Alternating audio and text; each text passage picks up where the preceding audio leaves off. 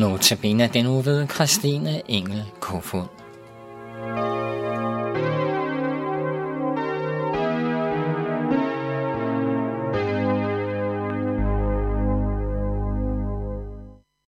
I denne uge fokuserer vi på Guds befalinger og hvilke konsekvenser de har for os. I Anmos bog fjorten hører vi om, hvordan Herren førte sit folk ud af Egypten. Vi hører, at Herren baner en vej gennem havet, så de alle kan gå tørskoet over. Vi hører, at Herren kalder havet tilbage, og israelitterne ser, hvordan deres plageånder og forfølgere drukner i havet. De bryder ud i jubelråb og lovpriser Herren, fordi han har befriet dem fra slaveriet og ført dem ud i friheden. Så går der tre dage. Folket mangler vand, og de begynder at knurre mod Moses og mod Gud. Det er som om, de lider af et kollektivt hukommelsestab. De har lige været vidne til et fantastisk under. De har lige set Herrens magt over naturen og over deres fjender. De har lige set hans godhed imod dem, men de har ingen erfaring eller erkendelse af Guds omsorg for den og hans kærlighed til den. Der sker et nyt under for øjnene af den. Det bitre vand ved Mara bliver forvandlet til frisk vand, og både mennesker og dyr kan alle få slukket deres tørst. I Anmos bog femten står der, der, fast, der fastsatte han lov og ret for folket, og der satte han det på prøve. Han sagde, hvis du er lydig mod Herren din Gud, og gør, hvad der er ret i hans øjne, lytter til hans befalinger og holder alle hans love, så vil jeg ikke påføre dig nogen af de sygdomme, jeg har påført Egypterne, for jeg er Herren, der læger dig.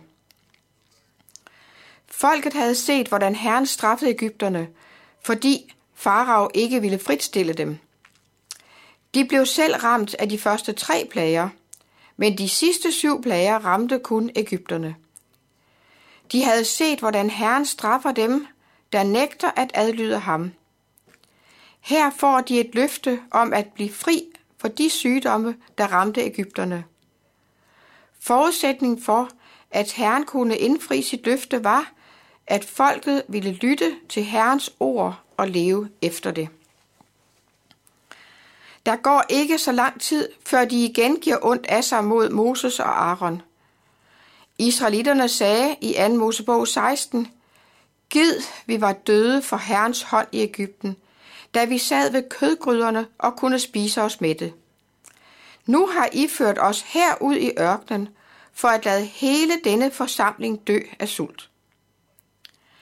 Da sagde Herren til Moses, nu vil jeg lade brød regne ned til jer fra himlen. Hver dag skal folket gå ud og samle til det daglige forbrug, for at jeg kan sætte dem på prøve og se, om de følger min lov eller ej.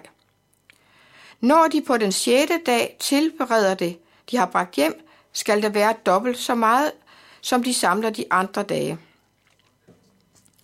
Herren sendte den aften kød til dem, så de kunne blive mætte. Næste morgen lå der hen over ørkenet et finkornet lag, ligesom rim på jorden. De vidste ikke, hvad det var, for de kendte ikke til Herrens himmelbrød. Sikke et bespisningsunder. Der var ca. seks hundrede tusind mand foruden deres familier. Israelitterne blev sat på en lydighedsprøve.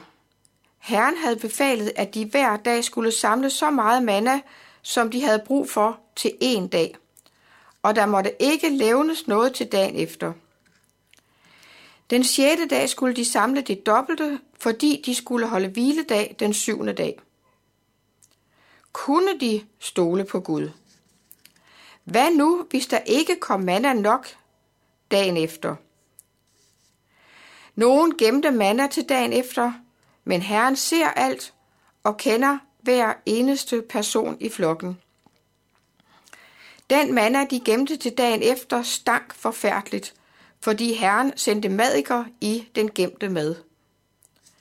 Det var nemt for Moses at finde frem til de ulydige, for stanken afslørede dem.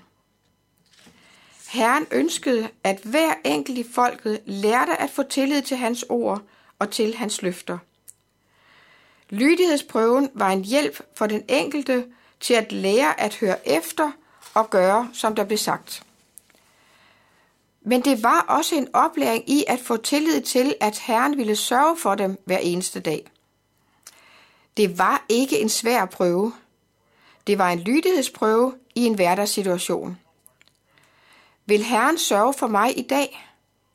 Kan han sende så meget mad ned fra himlen, at der er nok både til mig og min familie og til alle mine naboer?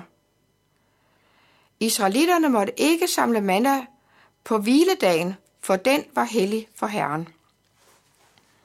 I Anmos bog seksten står der videre: Den syvende dag gik nogle af folket alligevel ud for at samle, men fandt ikke noget. Da sagde Herren til Moses: Hvor længe vil I nægte at holde mine befalinger og love?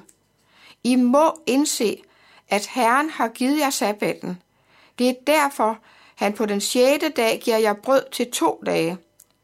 Bliv, hvor I er. Ingen må gå hjemmefra den syvende dag. Så hvilede folket på den syvende dag. Israels hus kaldte det manna, det lignede hvide korianderfrø, og det smagte som honningkage. Var det hørelsen, det var galt med hos de mennesker, der alligevel gik ud for at samle manna på hviledagen? Nej, det var ikke hørelsen. Var det mangel på mad, der fik dem til at gå ud efter mad? Nej, for der var samlet mad ind til to dage. Hvorfor gik de så alligevel ud for at samle til huse? Herren siger: Hvor længe vil I nægte at holde mine befalinger og, og mine love? De gik ud, fordi de nægtede at adlyde Guds ord og hans bestemmelser. Det er paradoksalt. Den Gud, de ikke ville adlyde, var ham, der sørgede for, at det overhovedet var muligt for dem at overleve i ørkenen. Herren gav dem manna, han gav dem kød, og han gav dem vand. Han beskærmede dem mod sygdomme, han sørgede for, at de havde tøj på kroppen, han sørgede for dem på alle måder. Hvis du havde været med på den ørkenvandring, ville du så have givet ondt af dig mod Herren? Ville du så have nægtet at adlyde Herrens ord? Sætter Herren også de mennesker, der tilhører hans folk i dag, på lydighedsprøver?